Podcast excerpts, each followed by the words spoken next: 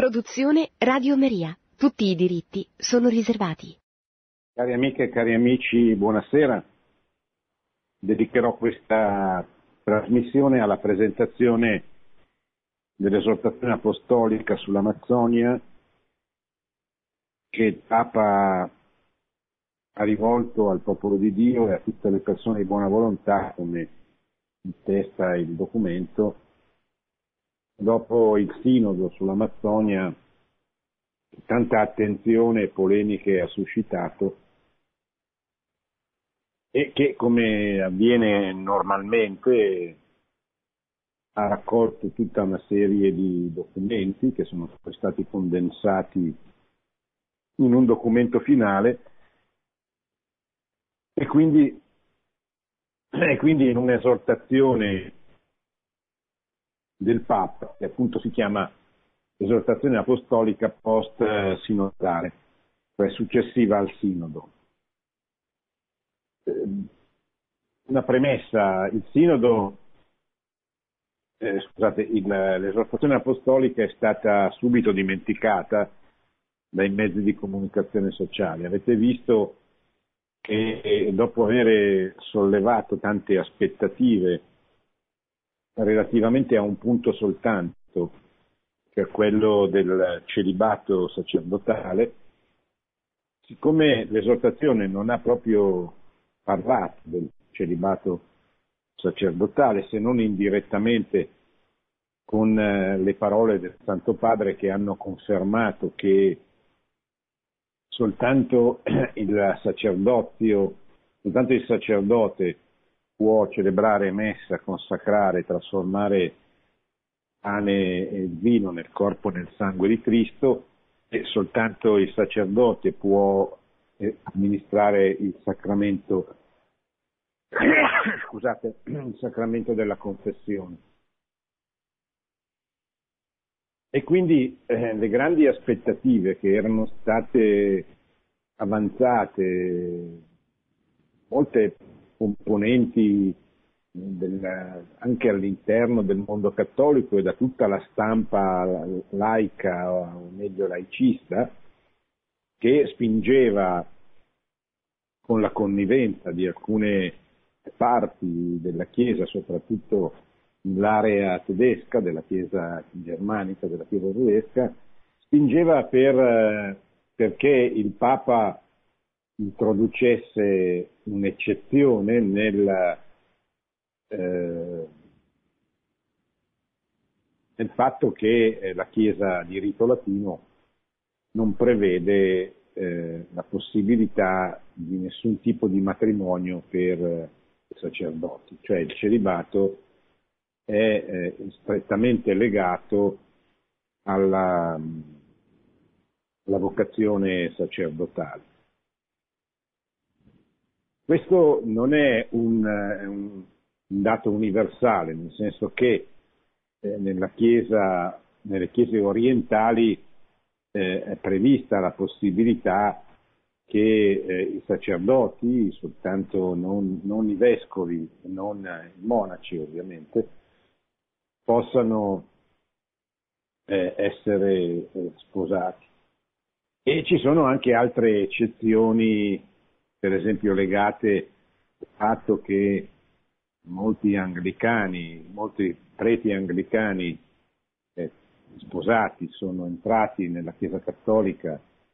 convertendosi dall'anglicanesimo al cattolicesimo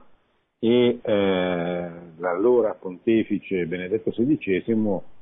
permise loro di rimanere sposati pur eh, essendo entrati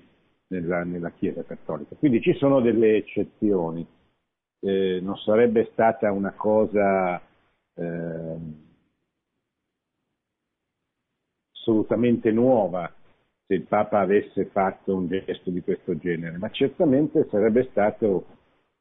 eh, sarebbe stata un'eccezione che avrebbe compromesso in qualche maniera questo dono della Chiesa Cattolica, questa sua caratteristica così importante, così bella, che San Paolo VI disse sono disposto a dare la mia vita per mantenere il sacerdozio, il celibato sacerdotale nella Chiesa romana, nella Chiesa latina, cosa peraltro ribadita da tutti i pontefici successivi, compreso Papa Francesco che ritornando dal viaggio apostolico a Panama, parlando con i giornalisti, disse io sono assolutamente contrario a introdurre un'eccezione perché credo che sia una cosa importante. Eh, poi aggiunse esiste un problema specifico dell'Amazzonia dove ci sono comunità cristiane, non numerose, ma ci sono, che non possono eh, accostarsi ai sacramenti, eh, non possono assistere alla Santa Messa della domenica eh, per mesi, anche, a volte anche per anni. E questo è un problema, certamente è un problema grosso perché ripetiamo eh, continuamente l'importanza dei, dei, sacramenti, cioè della vita di grazia, per, per i fedeli e, e, poi però evidentemente quando questa possibilità non esiste bisogna cercare tutti i modi possibili per ovviare a questa, questa grave mancanza, a questa situazione. Tuttavia, personalmente, ma poi credo che fosse eh, eh, opinione molto diffusa, eh, il rischio delle eccezioni è che poi dico ma se, se questo viene permesso per l'Amazzonia perché non deve essere permesso per eh, la Chiesa in Germania che è così povera di preti oppure per altre situazioni eccetera. Eccezione in eccezione eh, la prerogativa, la bellezza, la specificità del celibato della Chiesa latina potrebbe andare a perdersi. Eh, quindi l'aspettativa di molti, la pressione anche cui è stato sottoposto il Papa era molto elevata, anche se nelle settimane precedenti uscì un libro scritto a quattro mani da alcune parti dal cardinale Sarà, che è il cardinale prefetto della congregazione eh, tutto divino, e eh, dal pontefice emerito Papa Benedetto XVI, proprio sul tema del, del, del cilivato. Entrambi due vescovo, l'arcivescovo, il cardinale e eh, Papa emerito eh, ribadivano la bellezza e l'importanza di mantenere il celibato nella, nella, chiesa, nella chiesa. E quindi c'era una grande aspettativa che è andata delusa e eh, i, due partiti che più aspettavano per ragioni diverse eh, che questa cosa venisse, cioè che venisse in qualche modo autorizzata dal superamento, eh, seppure limitatamente all'Amazzonia, del celibato, sono stati, sono rimasti profondamente delusi. I due partiti quali sono? Beh, sono i due partiti, io uso la parola che ovviamente è impropria, ma per rendere l'idea, sono quelli che vorrebbero che eh, l'abolizione del celibato avvenisse e eh, venisse nel senso che di essere un segno di un totale cambiamento, di una vera e propria rivoluzione culturale interna alla Chiesa che adeguasse la Chiesa un po' alle caratteristiche, allo spirito del mondo e del mondo moderno, postmoderno in modo particolare, che è un mondo dominato dal, dal relativismo, eh, dal mondo nel quale si disprezza l'idea stessa che possa esistere una verità, eh, che possa esistere una verità riconoscibile dalla ragione dell'uomo, un mondo do, dominato da questa eh, lotta, questa, da questo odio nei confronti dell'idea stessa di verità e eh, dell'idea di resistenza di una legge eh, naturale, universale, comune a tutti gli uomini, che deve essere rispettata. Ebbene, questo, c'è un partito che spinge da, da, da ormai molti decenni, ancora prima del Concilio Ecumenico Vaticano II, ma che emerse durante i lavori conciliari e che aveva e che ha tutta la stampa, diciamo così, tra virgolette, progressista al suo servizio, che spingeva perché il Papa facesse questa cosa e, eh, ed è un partito, eh, un insieme di persone molto autorevoli, nel, cioè molto potenti, soprattutto nel campo dei mezzi di comunicazione, nelle università, spesso anche nelle università eh, cattoliche, eh, spesso anche nei, nei, seminari. Esiste poi un partito avverso che eh, soprattutto durante il pontificato di Papa Francesco si oppone a quello che ritiene essere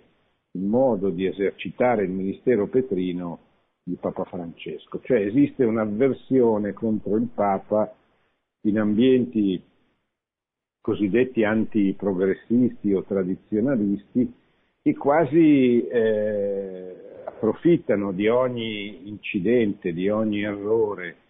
eh, di ogni incomprensione, di ogni mancanza anche grave, eh, di ogni abuso che viene commesso all'interno della Chiesa per, eh, per denunciare l'esistenza di una Chiesa che sta eh, diventando eh, una Chiesa che si autodemolisce, spesso vengono usate queste parole che furono utilizzate da San Paolo VI quando parlò di autodemolizione della Chiesa e che sostanzialmente sono molto ostili al, al pontefice, spesso gli contrappongono il, il suo predecessore o i suoi predecessori, e spesso lo accusano di essere uno che, un papa che sta eh, quasi demolendo dall'interno la Chiesa con provvedimenti. Eh, l'esortazione del Papa non tocca minimamente il tema del, del celibato. Allora, giustamente si può chiedere ma di che cosa parla? Perché nessuno parla più di questa esortazione apostolica, è come se fosse caduta nel dimenticatoio. In realtà è un documento molto importante che possiamo definire come una sorta di manuale per eh, la missione e per i missionari, per chi vuole essere un missionario eh, nella Chiesa Cattolica, così come dovrebbe essere ogni battezzato. Come sapete, noi siamo tenuti ad essere missionari, cioè a testimoniare, a trasmettere, a, a manifestare il nostro essere cattolici,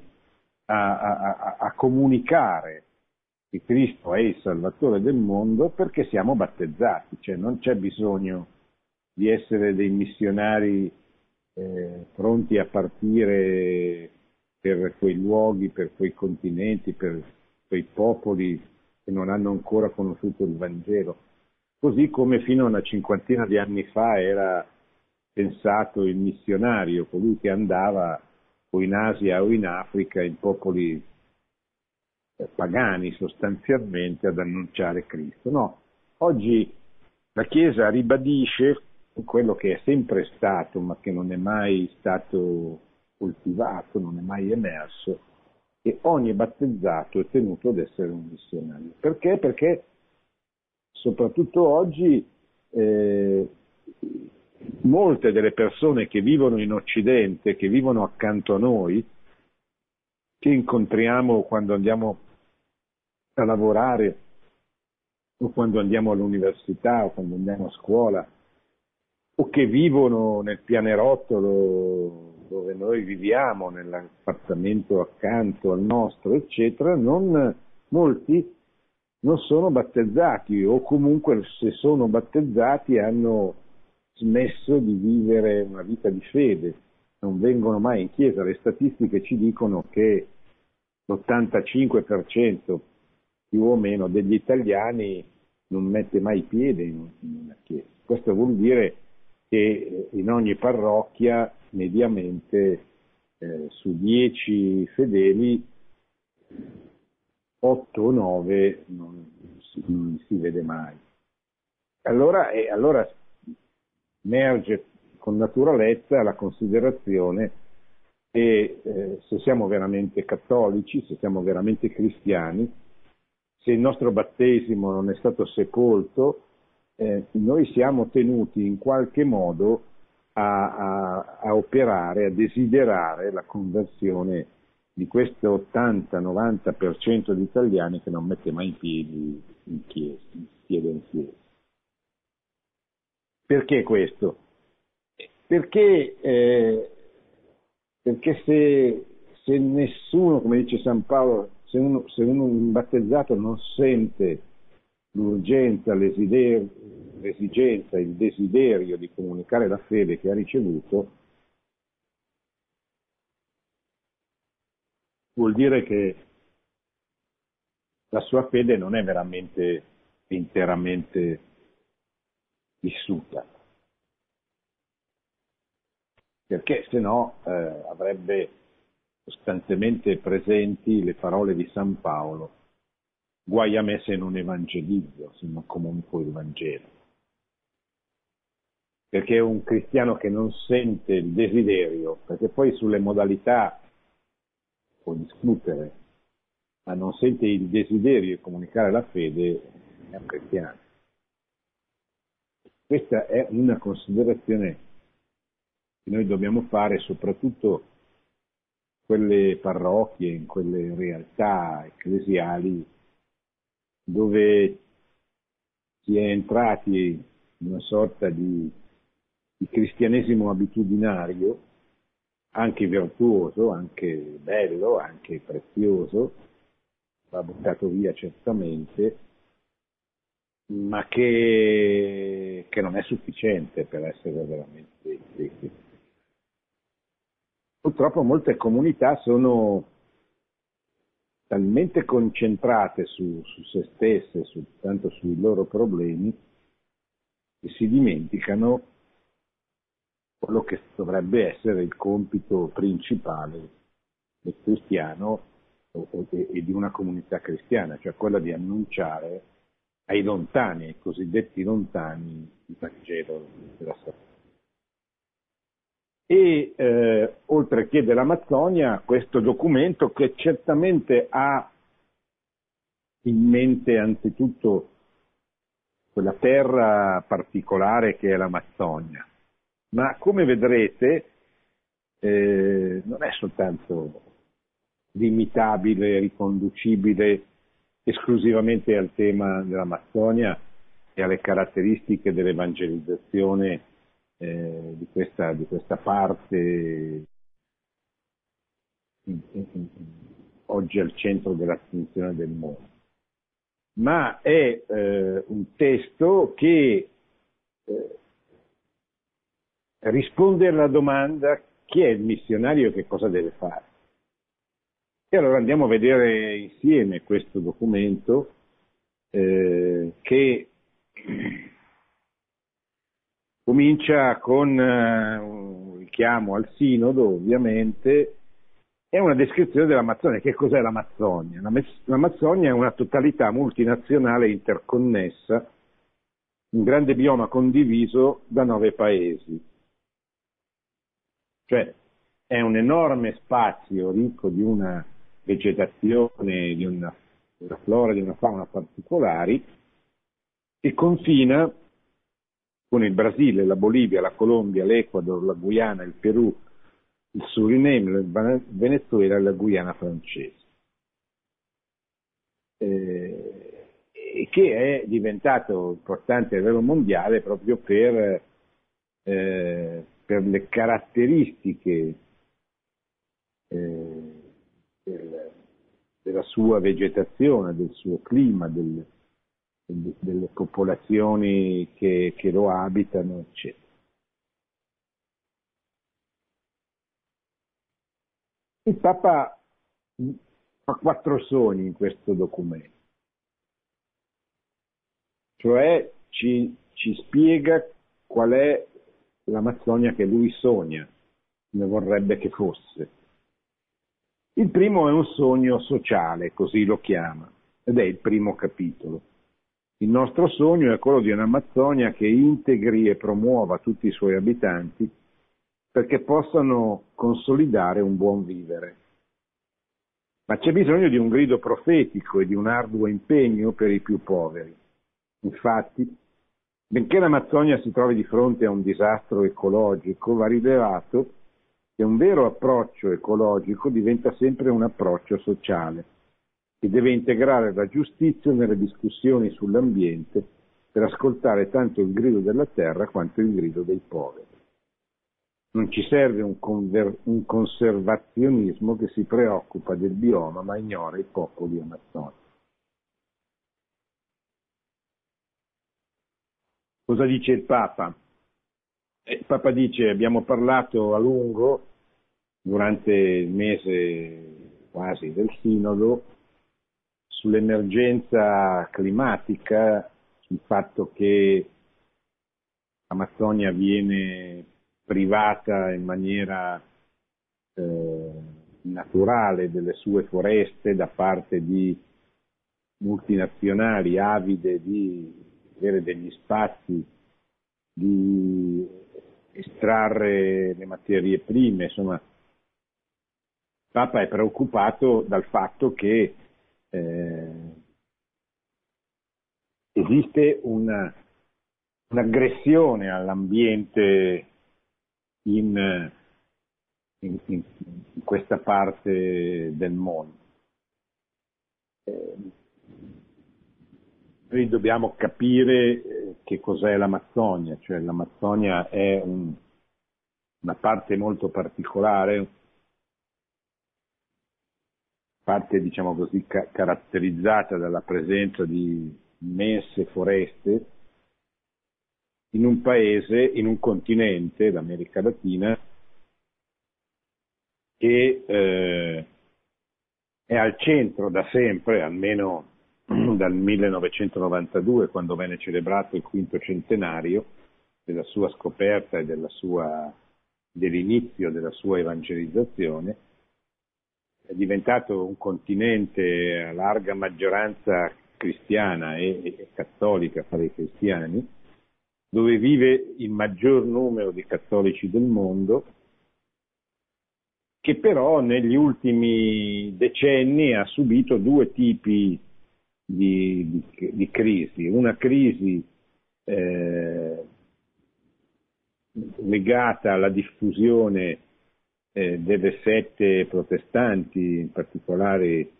particolare evangeliche, e eh, una crisi di tipo politico-ideologico rappresentata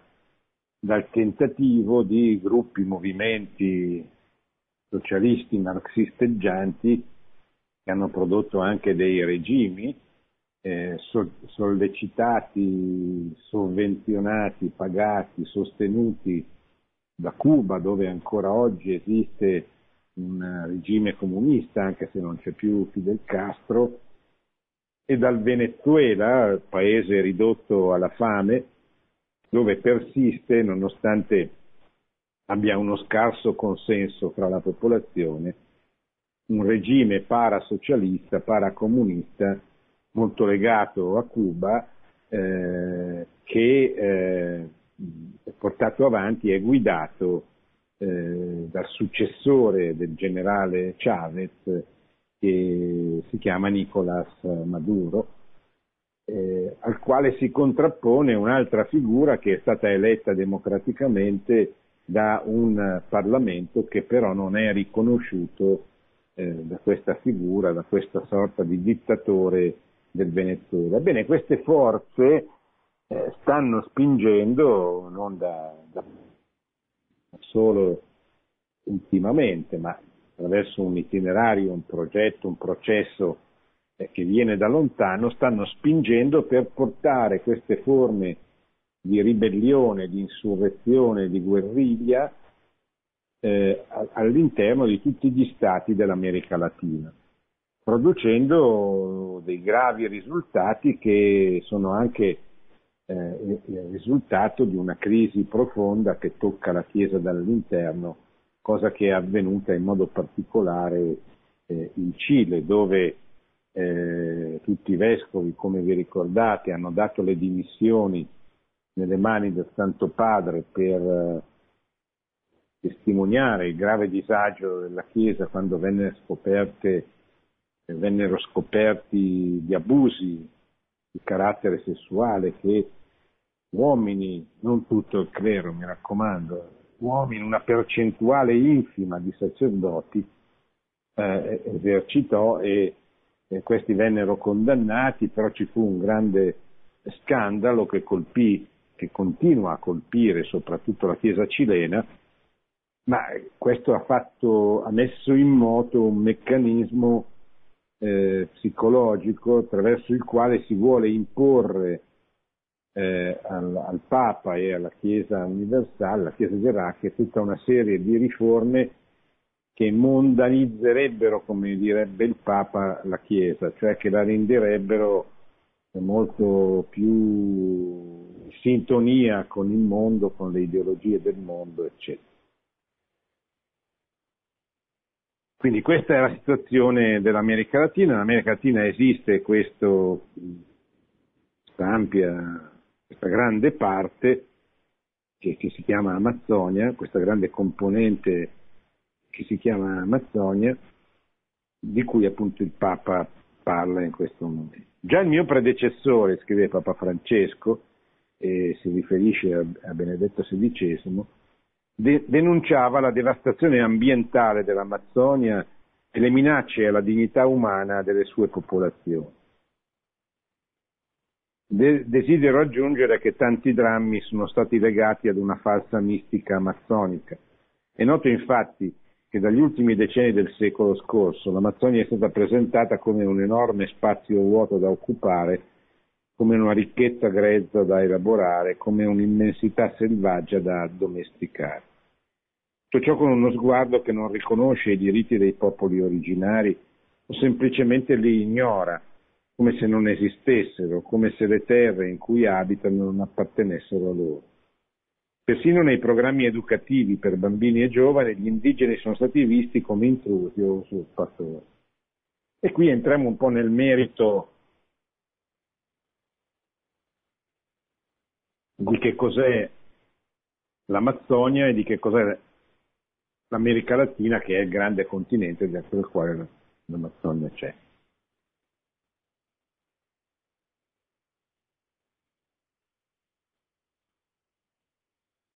Alcuni slogan hanno contribuito a questa confusione. Tra gli altri quello del non concedere, come se tale asservimento potesse venire solo dall'esterno dei paesi, mentre anche i poteri locali con la scusa dello sviluppo, hanno partecipato ad alleanze allo scopo di distruggere la foresta, con le forme di vita che ospita, impunemente e senza limiti. I popoli originari tante volte hanno assistito impotenti alla distruzione dell'ambiente naturale che permetteva loro di nutrirsi, di curarsi, di sopravvivere e di conservare uno stile di vita e una cultura che dava loro identità e significato. La disparità, la disparità di potere è enorme, i deboli non hanno risorse per difendersi, mentre il vincitore continua a prendersi tutto. I poveri resto, restano ogni poveri, mentre i ricchi diventano sempre più ricchi. Allora, questa è eh, un'analisi, una fotografia di un paese, di un paese, di una parte di un paese, l'Amazzonia, che è naturalmente oggetto di operazioni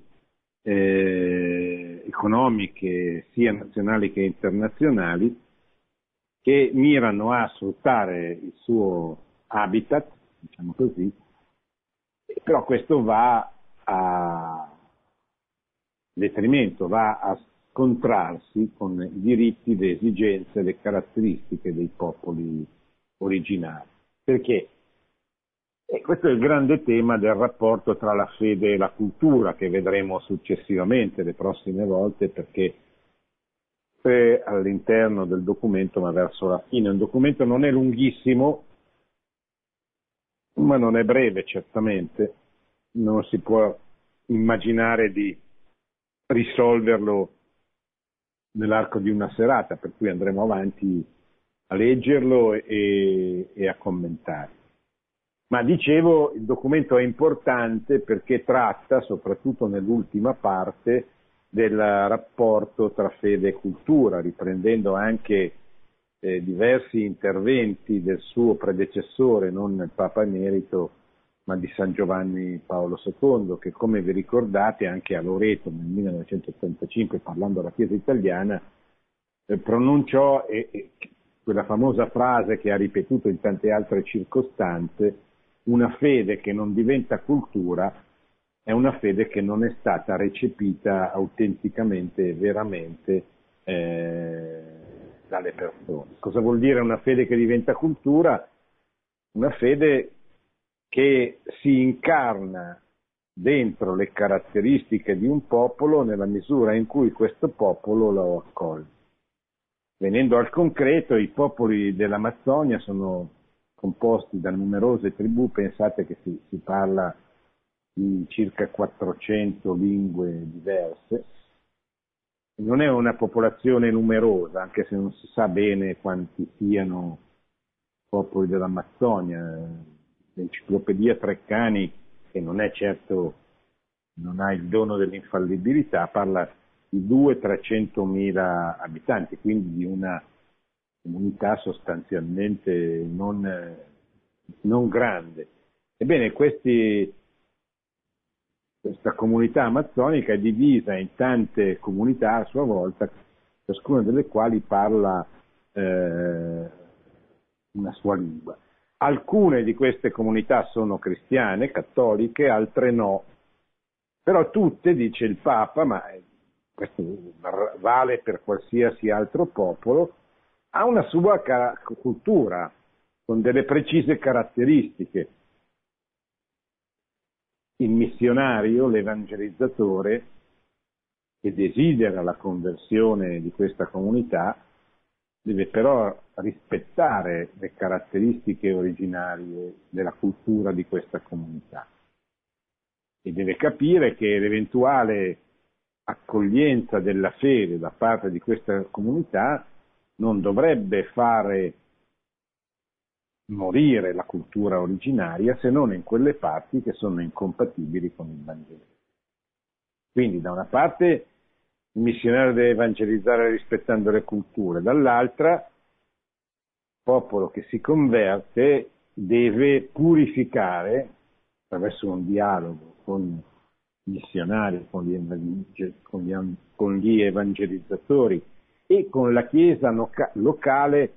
che come il Papa auspica in questo documento si spera che possa nascere il più presto possibile con un clero indigeno, con un clero locale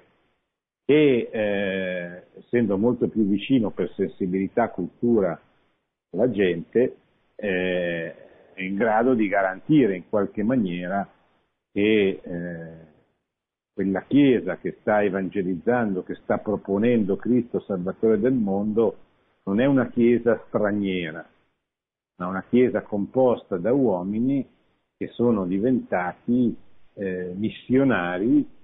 della Chiesa Cattolica pur essendo brasiliani, venezuelani, eh, colombiani, eccetera, eccetera. Allora, questo è un punto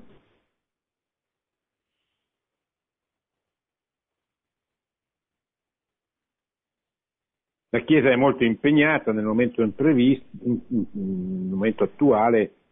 per, eh, per difendere, diciamo così, i popoli dell'Amazzonia dai crimini contro i popoli indigeni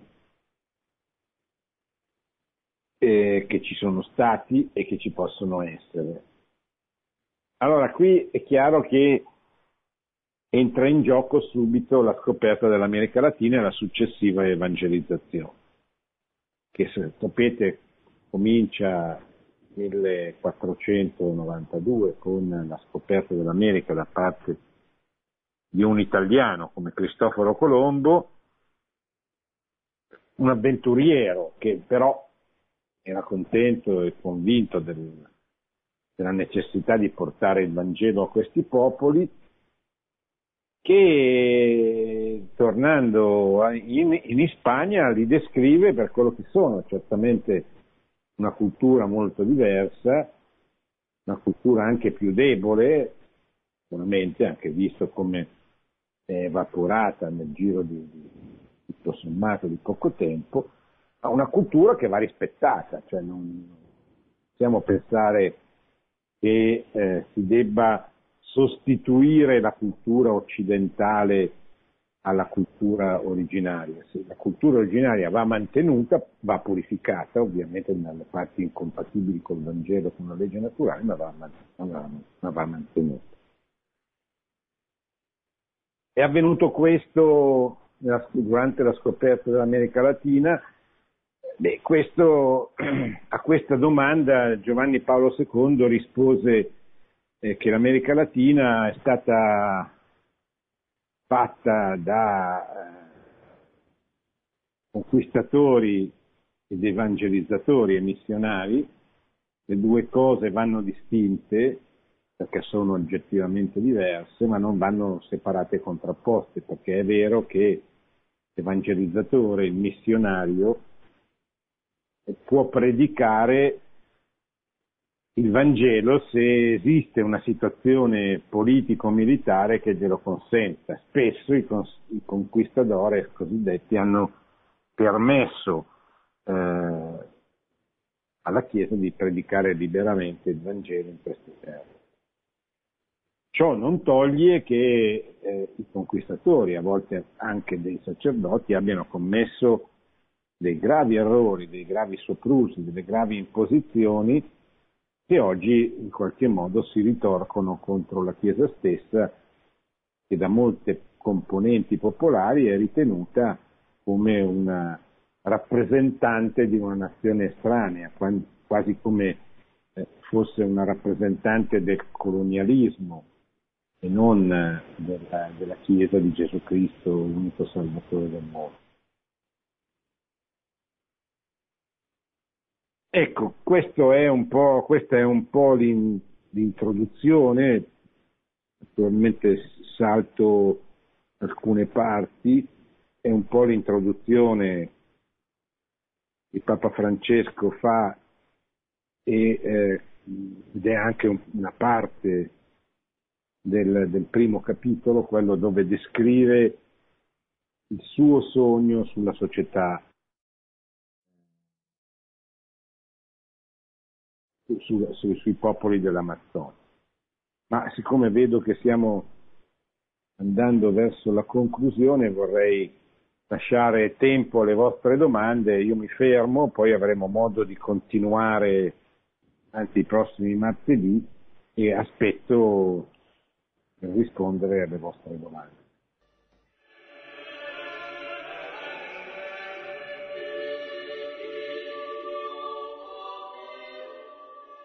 Pronto? Sì, buongiorno, buonasera professore, sono Angela dalla Valle del Samoggia. Ascolti, io mi sono messa in ascolto un po' tardi, però spero di essere in sintonia con quello che avete detto. Allora, per quanto riguarda il matrimonio ai sacerdoti, no? Io avevo pensato, nella mia misera ignoranza, che era una cosa che poteva andare bene, invece mi sono resa conto con la catechesi di Padre Livio che non va bene, è un errore. Adesso le spiego perché mi piaceva prima. Perché pensavo, quando il sacerdote dice messa, in prima fila c'è la, la moglie del sacerdote con i bambini e dico, e noi parrocchiani facevamo a gara chi portava la frutta, la verdura, la ciambella, le uova al sacerdote perché ha la moglie con i bambini. E, e, sarebbe stata una cosa molto carina, però Padre Livio l'ha detto e ridetto, eh, ci ha perso anche la voce a dire che il, il, sacerdote si deve conformare a Dio, a Gesù e deve essere uguale, eh, lui si deve conformare a questi esseri divini qui sulla terra. E quindi deve rimanere nubile. E io questo l'ho capito. E adesso non, non ho più questo punto interrogativo. Poi un'altra cosa che mi, questo mi ha fatto inorridire, mi ha fatto andare in collera, la donna sacerdote, per l'amor del cielo, io non ce la vedo la donna sacerdote proprio, no, la donna è la regina della delicatezza, della famiglia, è la regina della pace, dell'amore, insomma, e deve fare il suo mestiere, ma non il sacerdote. Ecco, professore, io eh, ascolto la vostra risposta e vi auguro una buona serata e vi voglio bene. Grazie. Sì. Beh, mi pare che abbia già detto tutto lei, nel senso che eh, c'è poco da aggiungere, anche se mi permetto di suggerire di non guardare il celibato sacerdotale da un punto di vista umano, perché se lo guardassimo da un punto di vista umano, poi non sapremmo rispondere a quelli che ci dicono ma allora voi lasciate intere popolazioni senza i sacramenti, perché i sacerdoti sposati di rito orientale consacrano, celebrano validamente la messa, confessano e astolgono. Il vero dono del, sacerdo- del celibato sacerdotale, di cui è, è una caratteristica solo della Chiesa occidentale, della Chiesa latina, ha un valore teologico, cioè un valore legato all'imitazione Cristi, all'imitazione di Cristo. Eh, è un, così, un, un, matrimonio che il sacerdote fa eh, con, con, la Chiesa, con Cristo, lo ha fatto con, con la Chiesa, che eh,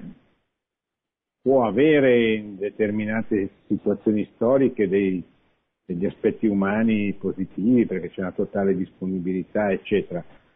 Ma non, non insisterei su questo aspetto che è molto marginale perché, perché si presta a essere facilmente eh, confutato. Beh, il celibato è un dono, un dono che Vescovo di Roma ha ritenuto sempre di mantenere per la Chiesa latina, come tutti i papi hanno detto, manteniamo questo dono e noi eh, obbediamo alla Chiesa, cioè facciamo quello che la Chiesa ci suggerisce e quindi eh, riteniamo, eh, siamo felici che Papa Francesco abbia confermato, se volete, queste caratteristiche del sacerdozio per quanto riguarda la Chiesa, la chiesa latina. Pronto? Prego. Pronto? Sì, buonasera. Eh, io volevo fare questa domanda con qualche chiarificazione. Mh, dove chiama, sulla... scusi? Chiamo da Massa, Gianluca da Massa. Eh, qualche sì. ehm, verificazione, spiegazione sulla figura del diacono, viene chiamato comunemente mezzo prete, diciamo volgarmente un mezzo prete, o se è possibile attribuirgli più compiti, più funzioni. Grazie. Certo. Beh, il diacono così è un po' una brutta espressione questo mezzo prete. Il diacono è eh, uno che entra fa parte del, dell'ordine clericale, quindi fa parte del clero in una diocesi, anche se eh, non ha tutte le prerogative del sacerdote, perché come sapete non può celebrare messa se non può eh, è una figura importante che nasce nella, negli atti degli apostoli nella Bibbia quando eh, gli apostoli decidono di dedicare il loro tempo alla preghiera e alla predicazione, quindi di istituire questa figura del diacono come colui che eh, dovrebbe occupare delle condizioni materiali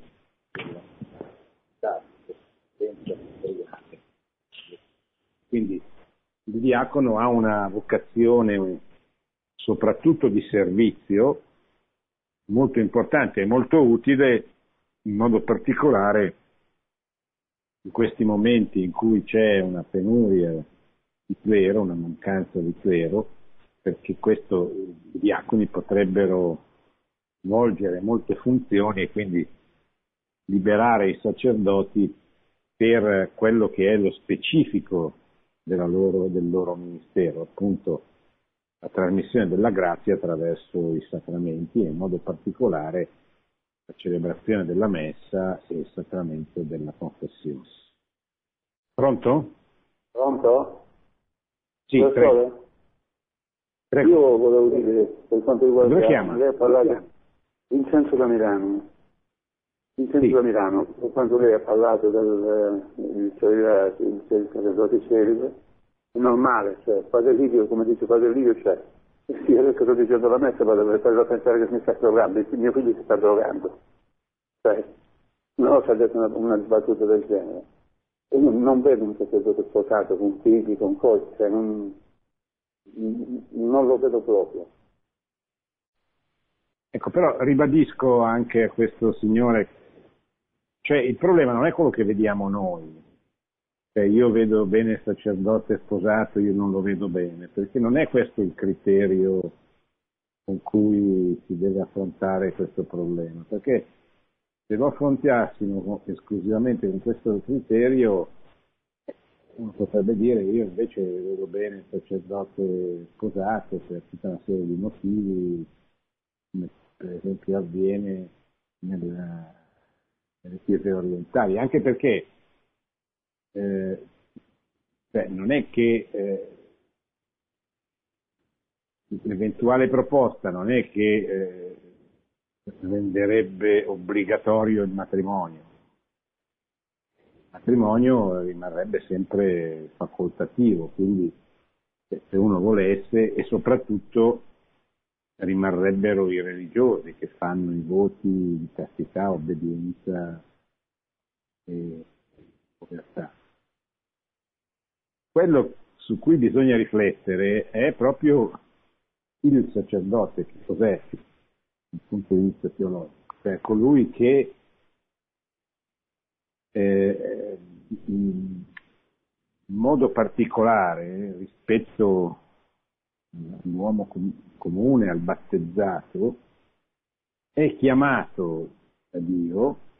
a una vocazione, a una vocazione divina diventare eh, in modo particolare un altro Cristo che eh, celebra la messa, cioè trasforma pane e vino nel corpo e nel sangue di Cristo, compiendo il sacrificio incruento la celebrazione della messa e permettendo ai fedeli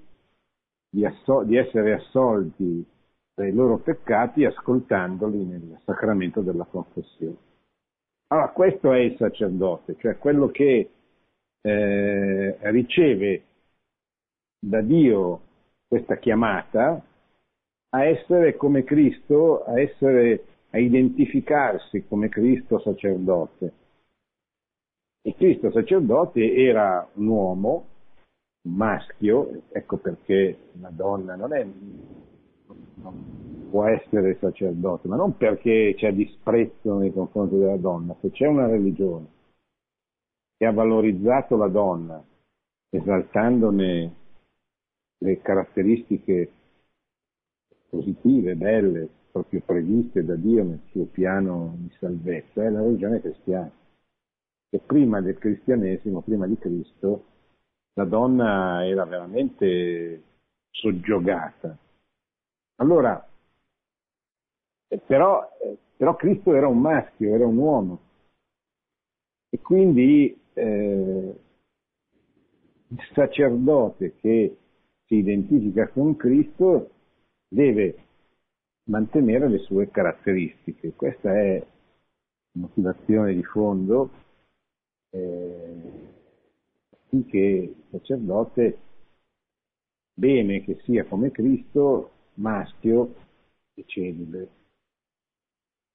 Ecco, perché se, se, invece ribaltiamo il discorso, diciamo, ma però sarebbe meglio, eh, io lo vedrei meglio, ma non sei tu, perché se poi tu rimanessi per più di un anno senza la messa, senza i sacramenti, potresti cambiare idea, invece, invece come giustamente dice il Papa, lo dirà, lo leggeremo più avanti, dice ma